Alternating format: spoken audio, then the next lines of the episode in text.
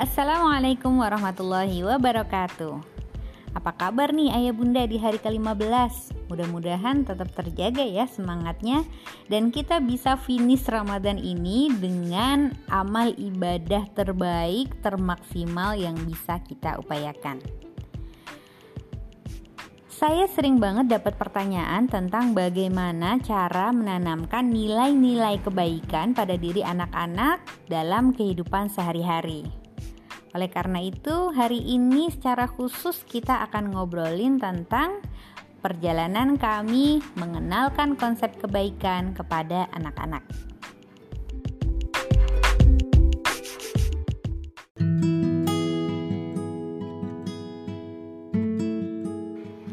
Saya terkesan banget dengan salah satu pesan yang sering diulang-ulang oleh Bu Eli Risman bahwa pengasuhan itu sebenarnya adalah tentang membangun pola kebiasaan dan meninggalkan kenangan. Parenting is all about wiring. Ini simple tapi bener banget dan pada akhirnya bagaimana kita membangun interaksi kita dengan anak-anak pada kehidupan sehari-hari itulah yang nanti akan membangun jati diri anak-anak kita kelak. Nah, termasuk di dalamnya tentang bagaimana kita ngobrol dengan anak-anak sehari-hari. Yang mana sebagai pelaku home education, akhirnya secara sederhana saya dan suami menyimpulkan bahwa apa yang masuk dalam obrolan kita dengan anak-anak itulah yang paling melekat pada diri mereka. Ya, kita udah pernah ya ada pada fase-fase di mana pelajaran moral tidak kemudian serta-merta membuat kita jadi bermoral.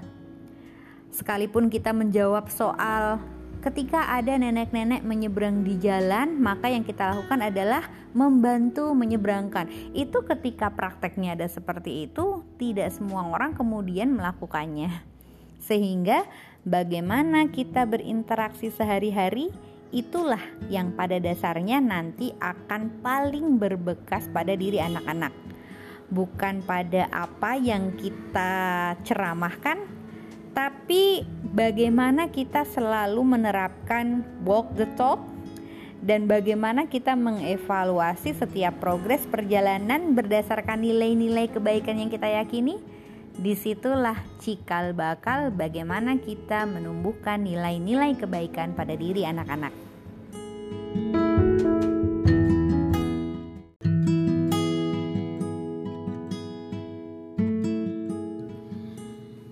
Ngomong-ngomong soal ngobrol, ini bentuknya bisa macam-macam.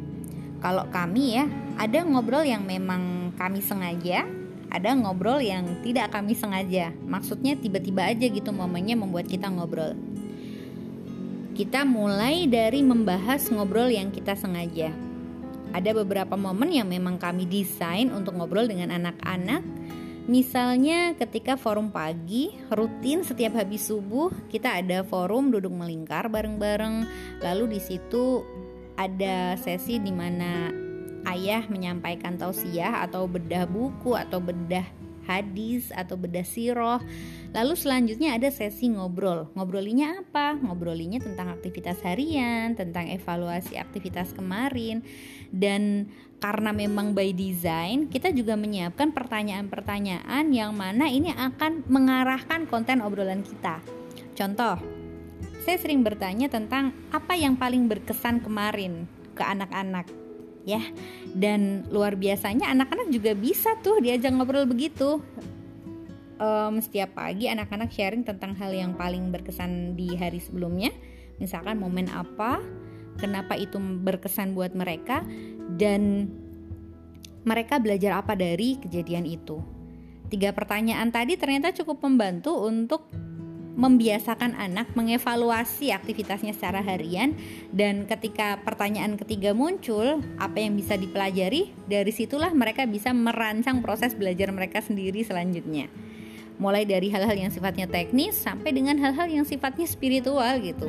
Sampai uh, pemaknaan oke okay, berarti kita boleh berusaha tapi Allah yang menentukan. Itu sampai hal seperti itu ketika itu muncul dari anak-anak ini menjadi insight yang luar biasa dan itu meskipun kayaknya berat jadi terasa ringan karena munculnya dalam format obrolan. Atau di momen yang lain kadang-kadang saya sengaja ngajak anak ngobrol dalam bentuk podcast bareng kayak di sesi podcast kita di hari Ahad ya ada yang memang by design ngobrol sesuatu dengan anak-anak dan mereka memang disiapkan untuk ngobrol. Oke kita akan ngobrol. Atau pada momen yang lain misalkan sengaja kita bikin perjalanan. Kalau dulu sih sebelum pandemi ya kita paling enggak setahun sekali kita perjalanan ba bareng jauh uh, ngetrip naik mobil. Dan sementara itu selama di mobil kita akan ngobrol banyak hal tanpa terinterupsi. Karena nggak ada yang pegang gawai lalu kemudian semuanya fokus. Ya paling ayah yang nyetir masih lihat ke depan selebihnya isinya obrolan semua dan padat banget. Atau juga kadang-kadang um, saya bisa ngajak mereka ngobrol dalam bentuk main ya. Pakai kartu-kartu gitu pakai kartu apa sih kita nyebutnya deep talk ya. Ada kartu yang memang bisa kita pakai untuk ngobrol dengan anak-anak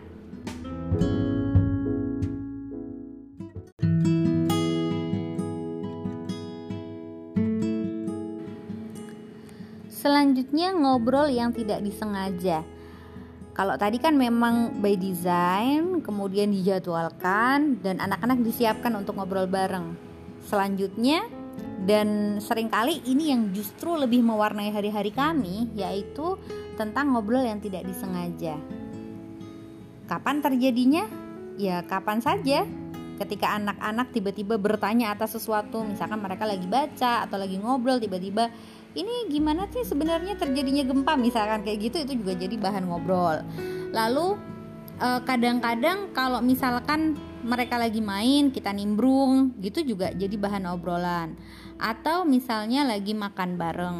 Atau ketika misalnya uh, di perjalanan tapi perjalanan yang tidak kita rancang. Maksudnya bukan perjalanan yang disengaja gitu. Tiba-tiba aja kita mau pergi ke mana ya otomatis ngobrol. Dan ini banyak banget tugas kita sebagai orang tua adalah bagaimana kita benar-benar menyediakan pikiran, perasaan, telinga kita untuk benar-benar nyambung dengan anak di momen itu. Itu yang paling susah.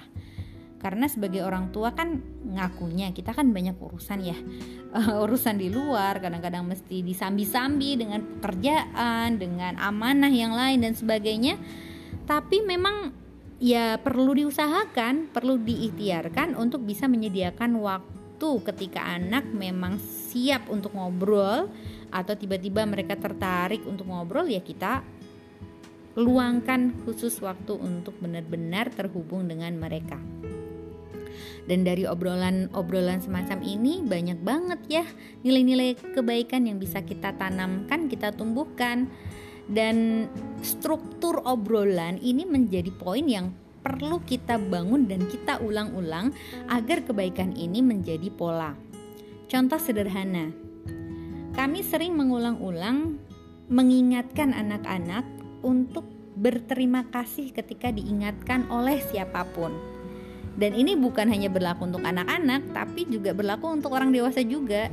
Misalnya, eh, ketika saya diingatkan untuk meletakkan gelas pada tempatnya. Mungkin suatu ketika ada anak yang nandang gelas gitu karena saya naruh gelas sembarangan di lantai.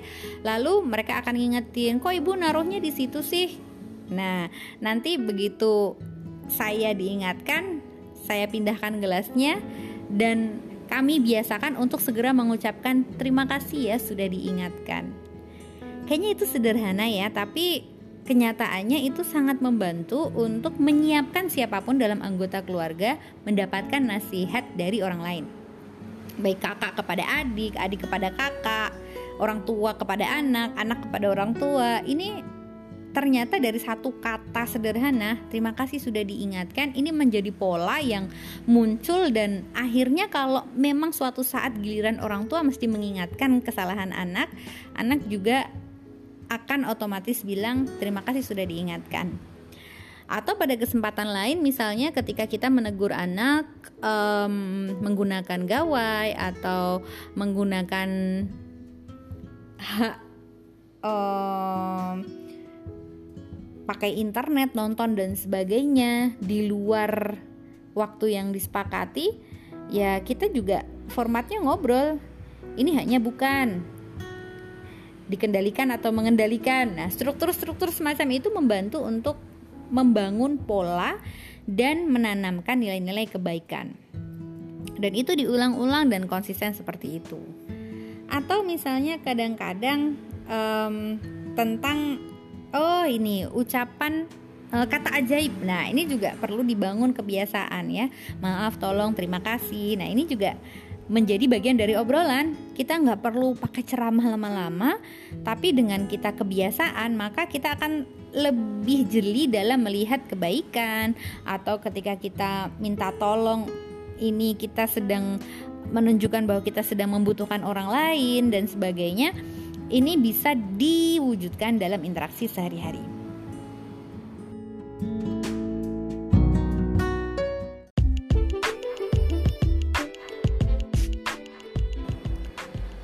Yap, ngobrol ini menjadi aktivitas sederhana yang bisa mengantarkan pada berbagai pintu kebaikan.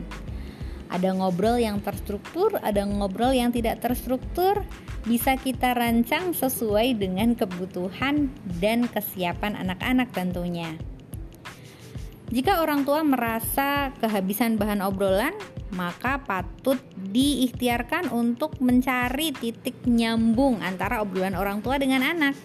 Jadi tidak melulu kita menarik anak pada topik-topik obrolan yang kita inginkan, tapi kita juga siap ngikutin ritme dan topik obrolan yang memang sedang menjadi perhatian dan kebutuhan rasa ingin tahu anak.